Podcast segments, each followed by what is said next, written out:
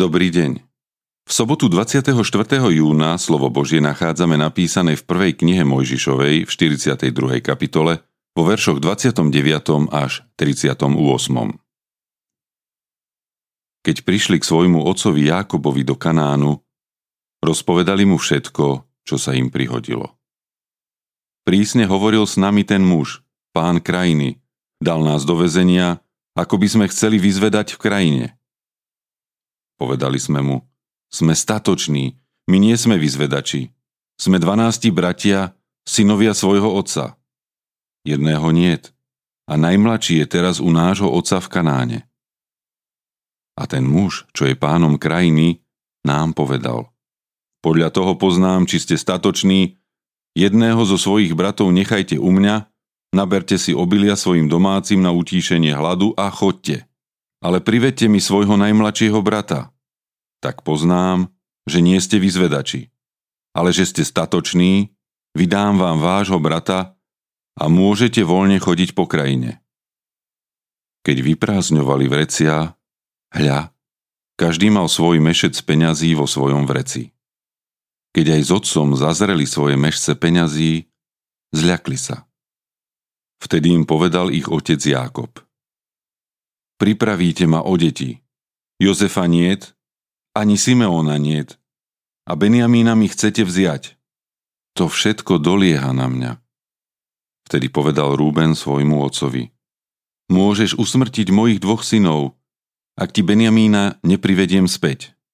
Zver ho mne a ja ti ho privediem späť. Ale on odpovedal, môj syn s vami nepôjde, lebo jeho brat zomrel a on ostal sám. Keby ho na ceste, ktorou pôjdete, zastihla nehoda, zniesli by ste moje šediny so žialom do záhrobia. Podmienka návratu Jakobovi synovia prichádzajú domov z obilím, ba aj so svojimi peniazmi, ktorými za to obilie zaplatili. No prichádzajú domov bez jedného brata. Jakob by asi mal doma radšej syna než peniaze za obilie, ktoré mali zostať v Egypte. Okrem toho prichádzajú s podmienkou, že majú priviesť najmladšieho brata Benjamína. Jákob stojí pred ťažkým rozhodnutím.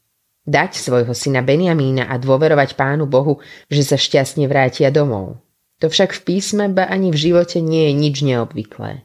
Veď aj Abraham mal dôverovať hospodinovi, keď išiel obetovať syna Izáka. Veril, že sa stane zázrak a nakoniec ho obetovať nemusel.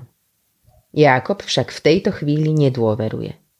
Nedôveruje svojim synom, pretože už jednu skúsenosť s nimi má, že sa nedokázali postarať o Jozefa a nechali ho roztrhať divej zvery. Aj keď teraz Rúben slúbil otcovi, že sa o Benjamína postará a zveril mu svojich synov, Jákob sa rozhodoval veľmi ťažko. Náš Boh spravil niečo veľmi podobné. Aj keď pozná svet a vedel, čo sa stane, predsa svojho syna, Ježiša Krista, aby sa obetoval za naše spasenie.